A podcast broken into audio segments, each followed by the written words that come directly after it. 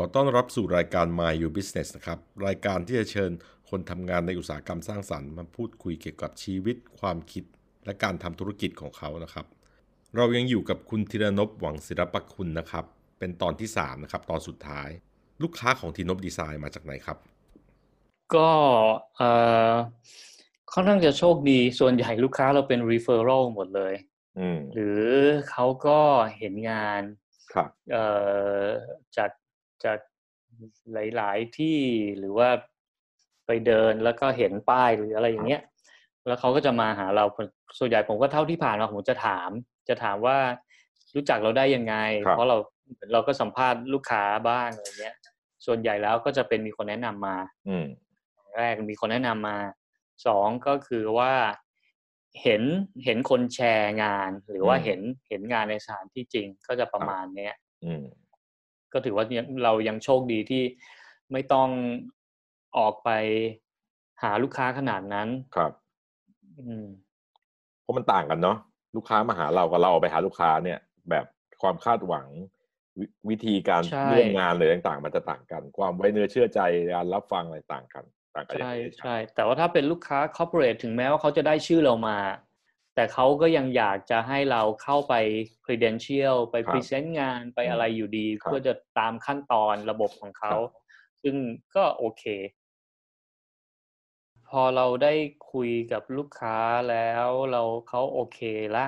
เซ็นสัญญาละเริ่มทำงานมีมัดจำครับ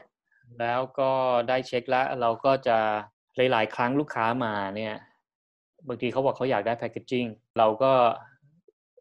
คุยกับเขาพอคุยคุยไปแล้ว รู้สึกว่า เอ้ย ตัวตัวแบรนด์นี้มันยังไม่ชัดเจน มันยังไม่อะไรเราก็จะ suggest ว่าลองทำ personality ไหมลองหานู่นนี่นั่นอะไรอย่างนี้ไหมครับ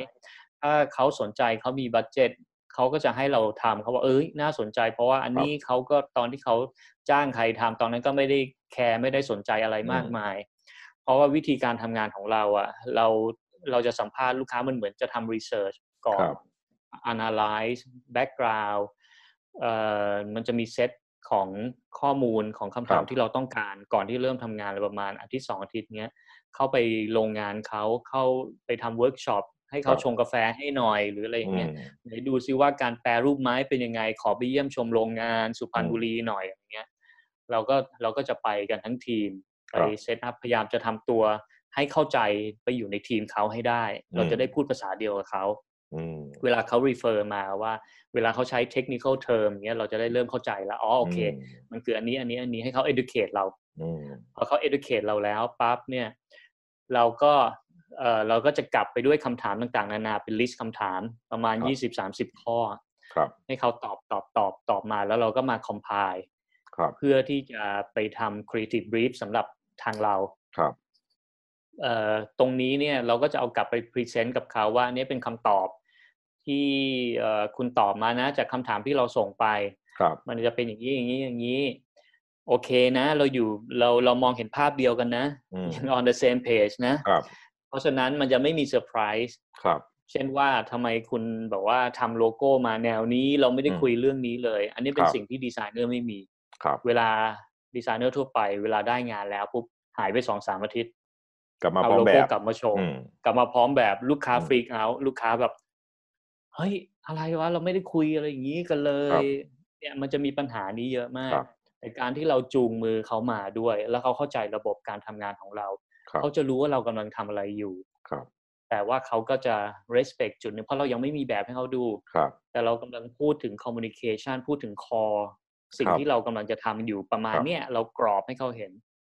มันก็เลยทำให้เราทำงานได้ง่ายครับ เพราะว่าถ้าเกิดเขาโต้แย้งเราก็บอกอ้าวคุณ approve ตรงนี้นี่คุณตอบครับมาแบบนี้นี่คุณลองกลับมาดูข้อนี้ข้อนี้ข้อนี้ดิครับมันถึง reflect ออกมาในงานแบบนี้สีมันถึงอืมออกมาแบบนี้ฟอร์มถึงออกมาแบบนี้ ฟอนต์ถึงออกมาแบบนี้ครับ เราจะมีหลักฐานหมดทุกสิ่งทุกอย่าง ก็จะพาเขาเข้ามาแต่ว่าไม่ไม่เราไม่ได้ทำเพื่อจะปกป้องตัวเองแต่มันครับเป็น process ในการทำงานได้ง่ายครับขึ้น แล้วมันจะช่วยน้องๆให้เห็นภาพเลยครับ ก็พอพอเราเอ่อ พอเรา analyze ทั้งหมดแล้ว เราก็จะเริ่ม sketch ก็จะอีกประมาณ 2 อาทิตย์ แล้วเราก็กลับไป present ลูกค้าก็จะทำสไลด์ presentation ก็ก็ส่วนใหญ่ถ้าเป็นโลโก้ อย่างน้อยเราต้องมีสามแบบครับอย่างน้อยก็สามแบบ แต่เคยครั้งหนึ่งแม็กซิมัมสิบแบบเลยครับเพราะว่าเราสนุกมากแล้วเราตัดไม่ลงครัแต่บว่าในที่สุดลูกค้าก็ให้เราให้ให้เราช่วย recommend อยู่ดีครับ แต่ว่าเราเราถึงแม้เราจะทำเยอะไม่ใช่ว่าลูกค้าทุกคนจะจะรับอะไรได้เยอะครั บๆบางคนก็อาจจะมายำก็ได้มันเป็นข้อครับเสียครับเพราะลูกค้าบางคนที่เรารู้สึก trust มากแล้วรู้สึกแบครับบเขาเขาเขาเป็นเพื่อนเราแล้ครัวบอย่างเงี้ยแล้วก็อยากจะให้เขามีส่วนด้วยครับก็พอพอเขาเลือกแบบแล้วก็จะมาปรับแบบแล้วค่อยเริ่มขั้นตอนแอปพลิเคชัน identity อื่นครับๆแล้วก็เริ่มทำแมนนวลอะไรอย่างเงี้ยอืมนี่คือประมาณ process ของการทำโลโก้ มันก็จะครับอยู่ที่ สองเอ่อประมาณเดือนสองเดือน ถ้าครับรวมแมนนวลทั้งหมดแล้วผมว่าน่าสนใจตรงที่พี่ทีนบทำงานเนี่ย โดยปกติมันจะเป็น perception ของลูกค้าด้วย หรือของนักออกแบบบางคนด้วย ที่จะรู้สึกว่าเขามีหน้าที่สร้างสิ่งที่ลูกค้าต้องการเนี่ยมาให้ เหมือนกับสำเร็จรูปมาเลยใช่ไหมแต่ว่าวิธีการที่พี่ทีนบทำหรือแม้แต่ที่บริษัทผมทำเนี่ยก็จะคล้ายๆกัน ก็คือว่าเรามองว่าเรากับลูกค้าเนี่ย ช่วยกันพัฒนาสิ่งเนี้ยขึ้นมาจาก day one เลย แล้วก็เราค่อยๆทำความเข้าใจกันและกัน แล้วก็อืมมีทิศทางเป้าหมายที่ชัดเจนในการเดินใช่ไหมฮะแล้วพอเขาเห็นเนี่ยอืมมันก็เป็นงานที่มันออกมาไม่ว่าจะเป็นแบบหรืออะไรต่างๆเนี่ยเขาอืมเขาจะไม่เซอร์ไพรส์เพราะว่าเราทำความเข้าใจกันใช่มาตลอดเส้นทางแล้ว แล้วมันก็ไม่ใช่แค่แบบเป็นเกมของการเดาใจว่าแบบเราชอบแบบนี้คุณชอบแบบนั้น หรือ ในหัวเขาเป็นอย่างนั้นอย่างนี้อ่าดังนั้นเนี่ยมันก็จะค่อนข้างเป็น objective ในการตอบใครที่เรียนต่างๆ เพราะว่ามันมีเงื่อนไขอะไรที่เราต้องตอบบ้างทำแบบนี้ไปเพื่ออะไรใช่ไหมนั่นเนี่ยมันก็จะค่อนข้างปัญหาน้อยอืมผมให้งานวิธีการว่าใช่ฉันชอบอันนี้ชอบอันนี้แล้วถ้าเกิดเราไปเออคอมเมนต์ความชอบของเขาเนี่ย มันเหมือนเราไปคอมเมนต์ตัวตนของมันเขาไม่จบอะอ่าใช่ใช่เพราะว่าไม่รจสบนิยมมันไม่เหมือนกันอยู่แล้ว ใช่ แล้วเราควรจะยอมรับได้ มันก็คือโจทย์ โจทย์หนึ่งของงานดีไซน์ครับแน่นอนไม่ว่าเราทำอะไร ความชอบของเรามันต้องออกมาในงานอยู่แล้วครับแต่ถ้า objective มันถูกเขาก็จะยอมให้เราทำอะไรก็ได้ครับก็ก็แค่นั้นเอง อันเนี้ยครับผมว่ามันมันก็เป็นทริคอย่างหนึงทำให้เราสามารถจะทำงานในสิ่งที่เราอยากทำได้ครับคือเราเคลียร์กันก่อนขั้นตอน communication ก่อนเลยตั้งแต่แรก เพราะนั่นเป็นสิ่งที่ลูกค้า เป็นภาษาของลูกค้าครับแต่ภาษาดีไซน์อะมันเป็นภาษาของเราครับ เราค่อยมา enjoy ทีหลัง แต่เราจะเหนื่อยตรงนี้ก่อน เหนื่อยตรงตรงภาษาของเขาก่อนมันก็จะเป็นครึ่งครึ่งเพราะว่าขั้นตอนแบบเนี้ยถ้าวิธีการจัดซื้อจัดจ้างลูกค้าเป็นแบบเปิดให้คนพิชงานหรือบิดงานเนี่ย โดยโยนโจทย์เข้าไปตุ้ม แล้วก็ทุกคนเอาแบบมา ให้เลือกกันสิบแบบยี่สิบแบบ หรือกี่เจ้าก็แล้วแต่เนี่ยเขาเลือกเขาจากก็อะไรจะไม่เห็นที่มาที่ไปของอืมแต่ละเจ้าหรือใช่หรือ อะไรอะโอกาสที่มันจะพัฒนาไปสู่สิ่งที่ดีกว่าเนี่ยมันอาจจะน้อยกว่า เพราะว่ามันมันไม่ได้ถูกอืมดำเนินไปด้วยมันเป็นกันงานระยะสั้นถ้าส่วนใหญ่แบบนั้นเป็นงานระยะสั้นต้องการเอ่อ serve purpose จุดหนึ่งครับแล้วเขาก็จะมาเสียเวลาจ่ายเงินอีกรอบหนึ่ง เพราะว่ามันจะแก้ไขปัญหาอย่างยั่งยืนไม่ได้โครงสร้างของทีมนบดีไซน์เป็นยังไงครับตำแหน่งต่างๆนะครับ แต่ก่อนเราเราจะมี เราจะมี senior แต่ครับตอนเนี้ยทุกคนเพิ่งเข้ามาหมดเลยครับทีมผมเพิ่งเปลี่ยนเมื่อประมาณสิ้นปีที่แล้วนี่ยังยังไม่ถึงหกเดือนเลยผม run ด้วย junior สองคนตอนเนี้ยครับแล้วเพราะฉะนั้นช่วงนี้ผมจะเหนื่อยมากผมต้องทำเองหมดครับถ้าลูกค้ามาช่วงนี้จะได้งานผมโดยตรงเลยร้อยเปอร์เซ็นต์เลยบอกตรงๆเลยแทบโคจะตรนั่งบ้าพลังสเก็ตงานทำผมเอไม่มีหดแรเลยงจะแบบว่ามานั่งใช่ เทรนคนนั่นเรื่องเดิมนั่นซ้ำแล้วต้องซ้ำอีกนี่ผมใช่แบบ ผมแค่คิดผมก็ท้อแล้วว่าเออแบบไม่ไหวอ่ามันก็มีมีสไลด์เดิมนั่นแหละเออตอนแต่ตอนนี้เออก็เราเราต้องถึงขนาดสเก็ตงาน แล้วก็เรียกว่าจับมือน้องวาดเลยอะไรขนาดนั้นนะช่วงนี้ แต่ก็มันก็เป็น process ที่ที่เราต้องอยู่กับมันอะ เพราะเราเราเราวางจุดมุ่งหมายไว้ตั้งแต่แรกแล้ว ก็เอ่อแต่ก่อนมันพอพอมันมีเราแล้วเป็น design director มันก็จะมี senior designer ครับ แล้วค่อยมี junior ครับ เพราะฉะนั้นผมก็จะคุยงานกับ senior อย่างเดียว แล้ว senior ก็จะไปแจกงานต่อครับแต่ว่าเอ่อเวลาเวลาเราดูงานทั้งหมดแล้วเนี่ย บางทีเราอาจจะขออาจจะสั่งงานโดยตรงเลยให้คนนี้ครับคนนั้นทำแต่ว่าโดยโดยโครงสร้างแล้วเนี่ย มันครับก็จะเป็นผมมี senior แล้วก็ครับจะมี junior หรือเป็นดีไซเนอร์ธรรมดาอืมนั่นแหละแล้วค่อยมี intern อีกครับตอนนี้เรามี intern อยู่สี่คน ก็ก็อย่างนี้แต่จริงๆออฟฟิศมันเล็กๆอะมันก็เป็นห้องยาวๆ interact ใครจะเดินเข้ามาในออฟฟิศผมแล้วก็ถามเอายกคอมมาถาม ผมว่านี้คิดยังไงมันก็ทำได้หมดเลยครับอืมก็มั่นใจว่าเป็นสกูออฟซีโนเป็นสกูที่เข้มข้นอะเนาะเพราะว่าทุกคนที่ออกมาดูแบบว่า คือมันมันมีมาตรฐานบางอย่างที่ เออ เราเชื่อมันได้อย่างเงี้ยอืมน่าภูมิใจอยู่อืม ก้าวต่อไปของทีมนบดีไซน์วางแผนอะไรบ้างครับ เอาจริง ๆ จริง ๆ แล้วผมก็ plan เอาไว้แล้วว่าสตูดิโอเนี่ยมันอาจจะคงคงจะไม่ได้รันไปตลอดหรอกเพราะว่ามันใช้อย่างที่เล่ามาวิธีการทำงานของเรามันใช้ energy เยอะมากครับในการ control เพราะฉะนั้นเนี่ยเราอยากจะไปโฟกัสกับอย่างอื่นมากกว่า เช่นเรื่องของการสอนครับอะไรเงี้ยแต่ผมก็ยังเชื่อมั่นว่าการสอนในสตูดิโออะ มันจะได้มันจะผลิตคนได้ตรงครับกว่าแล้วก็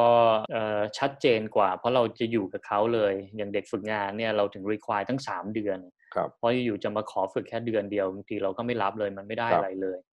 แล้วเราไม่สามารถจะจะบอกได้ว่าเอ้ยเราภูมิใจกับเด็กคนนี้ เพราะว่าเราเทรนมาทั้งสามเดือนอย่างเงี้ยครับก็เลยรู้สึกว่าการฝึกงานเนี่ยมันเป็นการสร้างสร้างคนเหมือนกัน หรือว่าครับน้องๆที่เข้ามา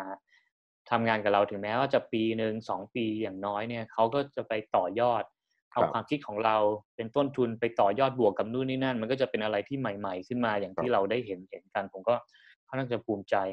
ทีนี้ในในเรื่องของงานเนี่ยจริง ๆ ตอนเนี้ยช่วงสองปีที่ผ่านมามีความรู้สึกว่าอยากอยากจะทำงานที่มันค่อนข้างที่ไปในเชิงโครงสร้างที่เป็นสเกลใหญ่ ๆ แต่ว่าพอเข้าไปทำจริง ๆ แล้วเนี่ย มันเหนื่อยมาก ๆเลยกับกับระบบ เราต้องไปดีลกับระบบครับทีนี้คือด้วยที่ว่าประเทศเรามันมีโครงสร้างเชิงระบบที่มันเป็นปัญหา กระทบกับทุกๆสายงานอาชีพ แม้กระทั่งงานดีไซน์ครับแล้วก็คนที่เห็นความสำคัญของดีไซน์ที่จะไปแก้ปัญหาในเชิงระบบเนี่ยยังน้อยอยู่มันยังไม่มี ถ้าจะบอกเนี่ย คนอาจจะคิดว่ามึงบ้าหรือเปล่า ผมคิดว่าทำไม เราถึงออกแบบราชการไม่ได้ครับออกแบบระบบราชการไม่ได้ โดยการตั้งชื่อใหม่ โดยการเปลี่ยนยูนิฟอร์มใหม่ โดยการเปลี่ยนระบบวิธีการคิดใหม่ด้วย manifesto หรือ manual ใหม่อย่างเงี้ยครับมันน่าจะเป็นอะไรที่ท้าทายและมีประโยชน์กับประเทศนี้มากๆ อันนี้ฝันครับใหญ่มากนะครับคือจริงๆ แล้วไอ้พวกแบบโอ้อยากออกแบบโลโก้โอลิมปิกนู่นนี่นั่น คือไม่ต้องแล้วมึงไม่ได้จัดแล้วมั้งจะได้จัดเหรอ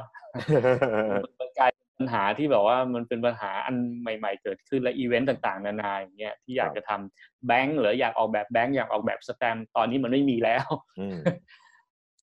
ใช่ไหมมันกลายเป็นดิจิทัลไปหมดแล้วอืมอืม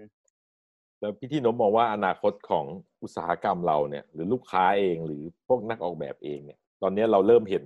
ความเปลี่ยนแปลงเนาะรุนแรง ทั้งเรื่องเทคโนโลยีเรื่องโรคภัย หรือเรื่องอะไรอะแพลตฟอร์มใหม่ ๆ ที่อื มมีของฟรีให้โหลดใช้ได้เต็มไปหมดเลยอะไรอย่างเงี้ยพี่ที่นพอืมมองเห็นมันเป็นปัญหาอุปสรรคหรือเป็นโอกาส หรือมองมันยังไงผมว่ามันก็ดีการที่โลกเรามี option เยอะๆอะมันยิ่งทำให้คนเอ่อมีความหลากหลายและมีความเข้าใจว่าความหลากหลายมันดีจครัริงบๆแล้วอันเนี้ยมันเป็นมันเป็นปัจจัยที่ดีนะครับ เรื่องความหลากหลายมันดี แล้วเราก็ไม่ได้รู้สึกว่าเราจะต้องไปเป็น เอ่อเขาเรียกว่าอะไรอะ เป็นคนล่าที่อยู่ข้างบนสุดอะคือเราก็จะเป็นหนึ่งหนึ่งใน key figure ที่รัน industry แต่เราไม่ได้ไป control ทั้งหมดครับซึ่งมันโอเคมากที่เราจะเป็นส่วนหนึ่งเล็ก ๆ แต่ว่าให้เอ่อให้มันชัดเจนว่าครับสิ่งที่เราทำมันแตกต่าง กับคนอื่นยังไงเพราะว่าคนในอนาคตคนก็ยังโหยโหยหาอะไรที่มันที่มัน tangible ที่มันจับต้องได้ที่มันมีความเป็น human มันมีความ crafty จริง ๆ เรื่องนี้คือพูดแล้วมันก็คลีเช่มากเพราะเขาก็พูดมาตั้งนานแล้วครับโหยโหยหาเอ่อ craft หรืออะไรอย่างนั้นอะครับแต่เราจะยิ่งเห็นมากขึ้นจริงๆนะเราจะยิ่งครับเห็นมากขึ้นการ customize การทำอะไรที่มันจับต้องได้ อยากเรียนรู้อะไรเพิ่มเพิ่มบ้างคะช่วงนี้เวลาโควิดว่างๆอะหรือที่ผ่านมาสนใจอะไรมั่งไหมฮะเผื่อน้องผมๆคนที่เขาฟังแล้วเอ้ยอืมไปเรียนเรื่องนี้บ้างดีกว่า พี่ที่นพยังอยากเรียนเลย ผมอยากเรียนทำเขียนโค้ดมานะจริง ๆ แล้วเว็บไซต์ผมทุกเวอร์ชันผมทำเองหมดนะยกเว้นอันสุดท้ายเนี่ยโอ้ผมทำเองหมดเลยเก่งด้วยด้วยตัวของตัวเองแล้วทำเว็บมาสามเวอร์ชันนั่นแหละเขียนโค้ดเองเลย ก็จริง ๆ แล้วเราเราเป็นรุ่นแรก ๆ ที่เราได้เรียนอืม ได้เรียนโค้ดได้เรียนทำเว็บได้เรียนอะไรอย่างเงี้ยนะแต่ว่าตอนเนี้ยมันมันมีภาษาเยอะแยะไปหมดแล้ว จนตามไม่ทันตอนนี้มันก็มันก็เลยอยากจะกลับมาเอ่อน่าจะเห็นมั้งผมเพิ่งโพสต์อะไรที่แบบว่าเพิ่งเพิ่งเล่นกับการเขียนอ่าโค้ดอ่าสร้างอ่าอ่าเขียน brush คอนทัวร์สร้างอะไรอย่างเงี้ยอะครับอืมอะไรอย่างเงี้ยก็มันก็จะเป็นอะไรที่สนุกดี หรืออย่างอื่นๆก็เอ่อจริงๆลูกผมอยากอยาก อยากเป็นช่างไม้มากอะมอุปกรณ์นี่แทบจะที่บ้านก็ซื้สือบมาสายเยอะแยะเลือด อืมใช่ มันมีความเป็นช่างอยู่ในมือในในในสายเลือด มันก็เลยอืมอืมเป็นคนที่เอ่อคันไม้คันมืออยากทำนู่นทำนี่อะไรอย่างเงี้ย แล้วก็ที่บ้านก็มีของสะสมของคุณพ่อเต็มไปหมดเลยก็เราคงต้องดูแลเราคงต้องอยู่กับอะไรที่มันเป็นเอ่อของตกทอดมรดกมาเป็น ต้องดูแลต่อไปไม่ไม่สามารถจะมีบ้านที่มินิมอลได้แบบคลีนคลีนเหมือนโชว์รูมหรืออะไรอย่างนั้นอะคือ้าวเห็นมัโพสต์รูปตั้งต้นก็ดูเท่ออกเป็นแนวนั้น แล้วเดี๋ยวมันมีของมันก็จะฟูไปเองมั้งใช่ของมันมาไม่บ้านตั้งต้นมันบ้านเก่าอยู่แล้วไงมันอืมสี่สิบปีอยู่แล้วอะครับแต่พอทำเรารื้ออะไรออกมันก็ดูโล่งแต่พอครับของมันกลับเข้ามาอืมมันก็เป็นของอืมเก่าๆนั่นแหละแต่ก็จะพยายามหาความพอดีระหว่างความเก่าความใหม่ มันก็มันก็จะเป็นเราอยู่ เราไม่ได้แบบ extra modern หรือ stylish ขนาดนั้น อืม เป็นคนที่มีโครงสร้าง พี่ที่นพมี project อะไรสนุกๆหรือน่าสนใจอยากจะแชร์ให้ฟังบ้างไหมครับ project ที่ทำให้กับไทก้าคือ TICA นะ Thailand International Cooperation Agency อะครับเหมือนกับใจก้าใจก้าคือ Japan เอ่อ Cooperation Agency นั่นแหละที่เขาให้เงินให้เงินเอ่อประเทศ ที่ต้องการความช่วยเหลือ อย่างเช่นครับให้เงินมาสร้างถนนมาสร้างอะไรพวกอย่างเงี้ย คือประเทศไทยก็มีกองทุนนี้เหมือนกันอืมที่เราจัดสรรเพื่อจะมาช่วยเพื่อนบ้านของเราครับรอบๆประเทศ กัมพูชาลาวพม่า หรือประเทศอืมในแอฟริกาที่เขาอืมมองเห็นเราเป็นพี่ใหญ่ครับที่เราที่สามารถจะขอความช่วยเหลือเราได้ครับอะไรอย่างเงี้ยเอินว่าก็ได้มีโอกาสได้เข้าไป มันอยู่ภายใต้กระทรวงการต่างประเทศอะนะครับเป็นกรม กรมความร่วมมือระหว่างประเทศครับ แน่นอนกรมทบวงกระทรวงต่างๆ นานา มันก็มีโลโก้ที่มันเป็นภาพที่เราเห็นเห็นๆกันอยู่ครับถ้ากระทรวงก็จะเป็นทั้งเทวดาครับต่างๆ นานาเนอะถ้าเป็นกรมก็จะแบบมีธงชาติ มีฟันเฟืองอะไรก็แล้วแต่อืมอืมแล้วก็กรมนี้ก็มีอยู่ประมาณ200กว่าชีวิตน่ะ ครับ ซึ่งซึ่งเอ่อในช่วงที่ผมไปทำเนี่ยเขาคอสชเพิ่งเพิ่งเข้ามาครับ แล้วเหมือนกับว่าก็ก็น่าสนใจดีที่บอกว่ามันมีเป็นนโยบายมาจากรัฐบาลว่าจะให้ส่งเสริมประชาธิปไตย เยี่ยมผมมากก็แอบหัวเราะข้างใน ผมก็แอครับบหัวเราะข้างใน เพราะฉะนั้นเนี่ยโลโก้ทุกโลโก้ที่ที่จะต้องเลือกจะต้องผ่านการโหวตของคน200คน อืมคือตอนนั้นอืมเราเรามารู้อันเนี้ยทีหลังหลังจากที่ว่า เขา sign contract ทุกสิ่งทุกอย่าง went through แบบว่าปัญหาเยอะแยะไปหมดในการแก้สัญญาอะไรต่างๆ นานาที่ว่าเราจะเป็นเจ้าของโลโก้ตัวนี้จะทะจะเป็นเจ้าของร่วมกันครับห้าสิบห้าสิบเพราะฉะนั้นเขาไม่สามารถจะมาอยู่ๆจะมาเปลี่ยนโลโก้เราได้หรืออะไรอย่างเงี้ยก็ร่างสัญญากันมาใหม่ อันนี้เป็นพอเราได้ทำงานกับราชการเราจะรู้ว่าสัญญามันไม่เป็นธรรมกับ graphic designer มากๆเลยครับซึ่งอันเนี้ยไม่ค่อยมีใครได้พูดกันครับแล้วเราก็พยายามที่จะ push ตรงเนี้ย อยู่ตลอดเวลาตั้งแต่ตอนที่ทำกับ TCDC แล้วอย่างเงี้ยเราก็จะมีสัญญาที่ที่เราอยากจะพุชแล้วก็ใช้สัญญาของเราไปผสมครับผสานกับสัญญาของ TCDC แล้วก็ให้ฝ่ายกฎหมายเขาแก้ครับจนจนเราค่อยๆพุชมาจนจนในที่สุดเราได้เอ่อเป็นผู้ร่วมถือลิขสิทธิ์ผลงานของเราครับครึ่งกับครึ่งกับรัฐบาลครับ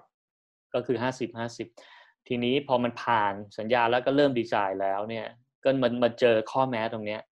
แล้วก็มันผ่าน process อย่างที่เคยเล่าให้ฟังว่าเราก็ครัจะบมี process เหมือนกันนั่นแหละ เราก็จะอืมจะ propose เอ่อ new direction หรืออะไรเงี้ยครับก่อนที่จะเริ่ม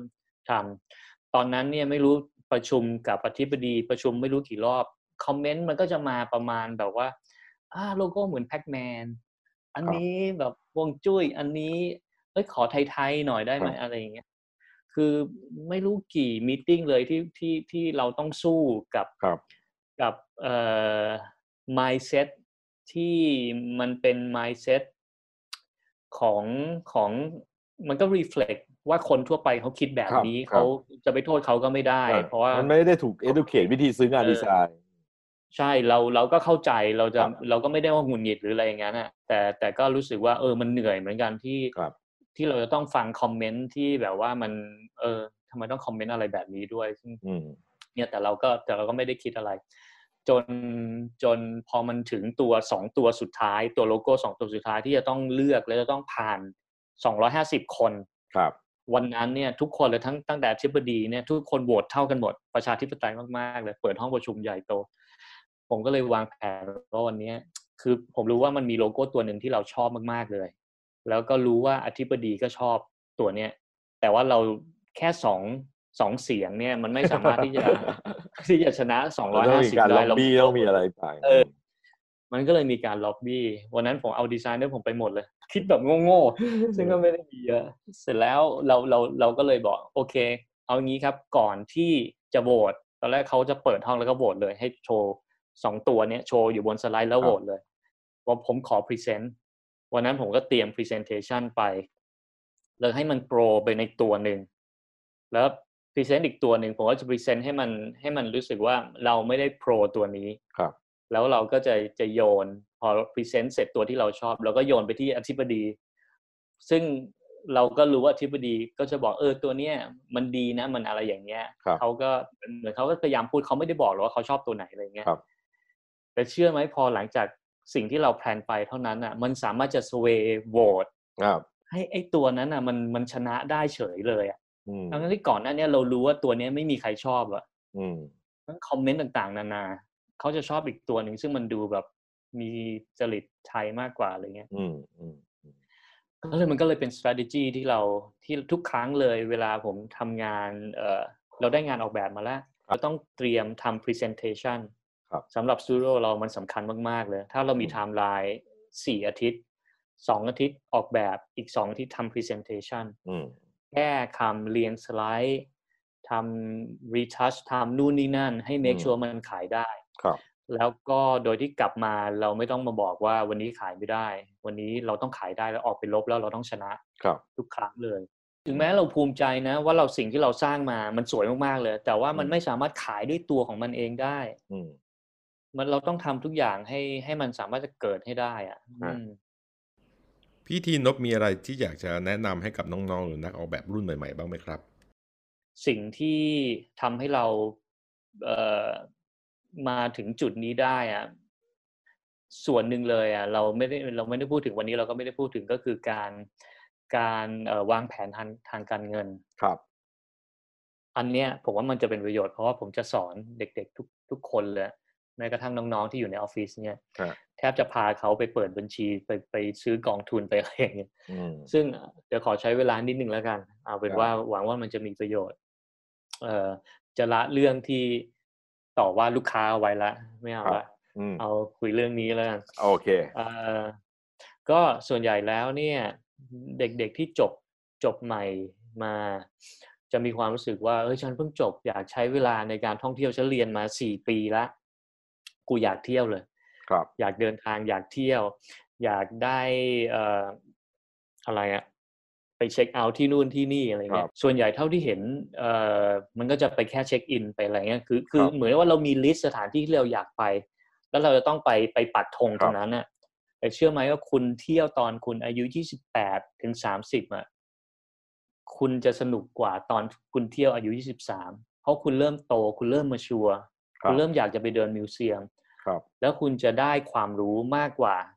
คุณได้ไป check in ในสถานที่นั้น ในช่วงสองสามปีแรกเนี่ย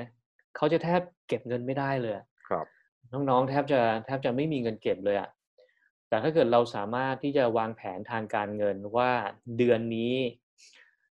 เงินเดือนที่เราได้เท่านี้เอ่อค่าใช้จ่ายต่อวันเท่าไหร่ ต่อเดือนเท่าไหร่ครับแล้วเราเหลือเท่าไหร่เราจะเราจะเซฟกี่เปอร์เซ็นต์ แล้วพยายามที่จะเริ่มต้น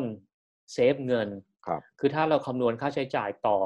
ต่อเดือนแล้วเนี่ย ให้เราคูณ 8 ในยุคปัจจุบันผมขอให้คูณ 12 ไปเลย สมมุติว่าเรามีเงินเดือนหมื่นห้าครับทีนี้ค่าใช้จ่ายต่อเดือนเราเนี่ย ถึงแม้เราจะอยู่กับคุณพ่อคุณแม่ให้เราตีไปว่าเราเช่าเขาอยู่สักครับห้าพันนะสมมุติว่าค่ารถไปอีกสักเอ่อเดือนหนึ่งสามพันแปดพันบาทละ ทีนี้เนี่ยแปดพันบาทเนี่ยอะค่ากินอีกเท่าไหร่สองพันสามพันเป็นหมื่นหนึ่งอะสมมติว่าหมื่นหนึ่งเรานี่คือค่าใช้จ่าย basic ของแต่ละครับเดือนที่เราต้องอยู่ เราคูณแปดเข้าไปแปดหมื่นครับนี่คือเงินเงิน bumper ที่มันควรจะ protect ซึ่งเราควรจะมีครับในการใช้ชีวิต หรือในการที่เราจะตั้งตัว เพราะฉะนั้นเราต้องเก็บเงินก้อนเนี้ยให้ได้ไวที่สุด พอเราได้เงินก้อนนี้แล้วคือฝากทีละนิดฝากทีละนิดนั่นแหละ พอเราได้เงินก้อนนี้แล้วเนี่ย เราไปซื้อกองทุนที่มันล็อกเอาไว้ ปีหนึ่งหรือเอาไปเอาไปลงทุน mutual fund อะไรต่างๆนานาให้มันให้มันเอ่อสร้างงอกผลประโยชน์เงยของตัวเองก็อืมเก็บไว้เออมันอาจครับจะไม่เยอะในช่วงที่เศรษฐกิจมันแย่อย่างนี้แต่อย่างน้อย อันเนี้ยมันเป็น saving ของเราครับแล้วห้ามแตะเลย ทีนี้เนี่ยพอเรามี security ตรงนี้แล้วเนี่ยแปดถึงสิบสองเดือนนะ ตอนเนี้ยครับผมว่าสิบสองเดือนน่าจะ safe ที่สุดเลยในสถานการณ์แบบนี้ เวลาเรามีลูกค้าเข้ามา เรามีเงินที่เป็น backup อยู่ เราสามารถจะค่อยๆพินิจพิจารณาว่าลูกค้าเนี่ยจะเป็นลูกค้าที่ทำให้เราได้ portfolio ที่ดีหรือเปล่า ครับ คือถ้าเราไม่มีเงินที่เป็น backup เลย ลูกค้าอะไรเข้ามาเราต้องการเงินมาก เราต้องรับ พอเรารับแล้วเนี่ยเราจะเห็นเลยว่าเฮ้ย มันก็ไม่ได้แย่กับการรับงานแบบนี้ แต่พอเรารับงานงานงานหนึ่งเดือนหนึ่งผ่านไป เรา show port อันนั้นเราโชว์งานนั้นไม่ได้ เพราะมันเป็นงาน mass มันเป็นงานที่งานไวๆครับเพราะฉะนั้นคุณจะไม่มี portfolio เลยกับการที่คุณจะต้อง run อย่างเงี้ยพอเงินหมดคุณจะต้องรับงานอีกเงินหมดก็ต้องรับงานอีกครับแต่พอเรามีเงินแล้วเนี่ย เราสามารถจะค่อยๆเลือกงานที่มันเหมาะสมกับเรา เลือกงานที่มันเป็นการสร้างโอกาสของเราพัฒนาพอร์ตโฟลิโอ แล้วมันก็จะคนก็จะเริ่มเห็นงานที่ดี เห็นพอร์ตที่สวยๆครับ ในขณะเดียวกันเราอาจจะสร้างพอร์ตเพิ่มขึ้นไปด้วยก็ได้อืมแล้วแต่ละเดือนถ้าเราโตขึ้นมาค่าใช้จ่ายมันเพิ่มขึ้นเราก็ไปคำนวณใหม่ ทุกครั้งว่าเราต้องเพิ่มเงินเข้าไปเท่าไหร่ครับ แล้วเงินตรงนี้ห้ามไปแตะห้ามห้ามไปแกะเลย ห้ามไปเอาออกมาเลย ณ ปัจจุบันผมก็ยังทำอย่างนั้นคผรับมถึงสามารถที่จะอยู่โดยที่ไม่มีงานได้ ประมาณสี่เดือนห้าเดือน หกเดือนเจ็ดเดือนแปดเดือนหรืออะไรอย่างเงี้ยครับ ก็มันเป็นเป็นการวางแผนทางการเงินที่ไม่มีใครสอนเราครับ โดยเฉพาะคนสายอาร์ตหรือว่าดีไซน์อย่างเงี้ยก็เลยเอ่อคิดว่าพอพอพอเราเริ่มเริ่มเอ่อมี security ทางด้านการเงินแล้วเนี่ย เราจะเริ่มเห็นว่าเฮ้ยเรามีอำนาจเราเริ่มมี power แล้วครับพองานงานมันเริ่มถูกออกไปเนี่ย คนก็จะเริ่ม respect เรากับ ในงานของเราครับแต่ถ้าเกิดเราไม่ทำอย่างนี้อะเราก็ยังจะต้องมานั่งด่าลูกค้ามึงไม่จ่ายเงินกูมึงอะไรอย่างเงี้ยอยู่ในครับ Facebook อยู่อย่างนั้นอะด่าใช่ไปไหมเขาก็ไม่ได้จ่ายอยู่ดีฮะมันไม่ได้แก้อะไรใช่เลยเขายังไม่จ่ายอยู่ดี ใช่อืมมันมันมันก็มันอยู่ที่การเอ่อความเสี่ยงของเราครับว่าว่าเรามีความเสี่ยงเราต้องการงานแบบนี้ เราต้องการงานครับแบบนี้เราก็รันเอ่อความเสี่ยงของเราเข้าไปหามันเองเนี่ยครับ ที่ออฟฟิศก็เหมือนกัน เราเคยคิดว่าเรื่องเงินเป็นเรื่องสำคัญเรื่องใหญ่ไง แต่พอวันที่เรารู้สึกว่ามันไม่ใช่เรื่องสำคัญหรือเรื่องใหญ่อะแล้วเรามองอีกแบบเรามองเรื่องโอกาส เรามองเรื่องการเรียนรู้ เรามองเรื่องงานที่เกิดประโยชน์อะไรเงี้ยเออมันก็จะทำให้เราได้พอร์ตโฟลิโออีกแบบ แล้วเราก็จะได้ใช่โอกาสใช่ไปอีกแบบหนึ่งเลยอะไรก็พอเราโตขึ้นมา หลาย ๆ ครั้งผมก็จะสอนน้องๆ ว่าน้องๆ จะต้องหัดสอนต่อ หัด give back ครับถ้ามีคนให้โอกาสเรา เราควรจะเอาโอกาสเนี้ยส่งต่อไปให้คนอื่นด้วย บางทีก็จะทำงานเพื่อสังคมบ้างครับแล้วเราก็พยายามสอนสิ่งที่มันควรจะเป็นในสังคมคือในในสเปซของสตูดิโอของเราเนี่ยครับคือทุกคนที่เข้ามาผมบอกเลยมันเป็น safe zone ไม่ว่าใครจะเป็นแบ็กกราว n d อะไรใครนับถือมุสลิม คริสเตียนครับพุทธที่นี่เป็นที่ที่แชร์ไอเดียกันได้ครับเราต้องอยู่ด้วยกันเพราะมันมันคือโมเดลของสังคมโลกครับคุยกันได้โยนไปได้ว่าไม่เข้าใจว่าทำไมถึง อะไรอย่างเงี้ยคือน้องๆที่นี่ก็จะเข้าใจว่าบางทีเราโยนประเด็นให้เขาเถียงๆกันอย่างเงี้ยครับแต่ว่าออกไปทุกคนต้องอยู่ร่วมกัน วิธีครับการเลือกเด็กที่มาฝึกงานเราก็จะเลือกจากจากบุคลิกหรือว่าพื้นฐานแบ็กกราว n d หลากหลาย เพราะมันคือ reflection ของ generation เขาครับเราไม่ได้อยู่ generation เขาแต่เราสามารถจะฟอร์มกลุ่มให้เขาให้เขาออกไป แล้วเขามี connection ที่ครับหลากหลายที่จะช่วยกันในแต่ละรุ่นอืมของเขา เวลาเราดูเด็กฝึกงานของเราในแต่ละรุ่นที่มันสนิทกันมากอะ่ะครับแล้วมันยังช่วยเหลือกันมาก แล้วรู้สึกภูมิใจเหมือนกันว่าเออเฮ้ยอืมสิ่งที่เราพยายามวางรากฐาน มันมันได้เห็นอย่างเงี้ยอืมโอเคได้เลยได้เลย ขอบคุณมากครับพี่แล้วขอบเดี๋ยวคุณมีโอกาสครับเราคุยกันอีกทียินดีมากๆเลยครับจ้าได้ได้เลยครับสวัสดีครับ ที่ท่านฟังจบลงไปแล้วนั้นนะครับ เป็นตอนสุดท้ายนะครับ ตอนที่ 3 ของแขกรับเชิญคนแรกของเรานะครับ คุณธีรนพหวังศิลปคุณ จากทีนพดีไซน์นะครับพอดแคสต์รายการนี้นะครับ ดัดแปลงมาจากคลิปวิดีโอของรายการเราที่ลงใน YouTube นะครับ ในวิดีโอเนี่ยจะมีภาพตัวอย่างงาน แล้วก็ภาพประกอบอื่นๆ หากสนใจรับชมเป็นวิดีโอรบกวนติดตามเราในช่อง YouTube ด้วยนะครับ รายการ My Your Business นะครับ เป็นรายการพูดคุยกับนักออกแบบ หรือคนทำงานในอุตสาหกรรมสร้างสรรค์ ผลิตโดยบริษัท Pink Blue Black and Orange นะครับ ด้วยความร่วมมือกับสมาคมนักออกแบบบริกสินไทยหรือไทก้าครับ ขอบคุณทุกท่านนะครับที่ติดตามฟัง แล้วก็รบกวนไปติดตามชมรายการตอนอื่นๆ จากแขกรับเชิญท่านอื่นๆ ในเพจของเราใน Facebook แล้วก็ในช anel ของเราใน YouTube ด้วยนะครับ พบกันใหม่กับตอนหน้า สวัสดีครับ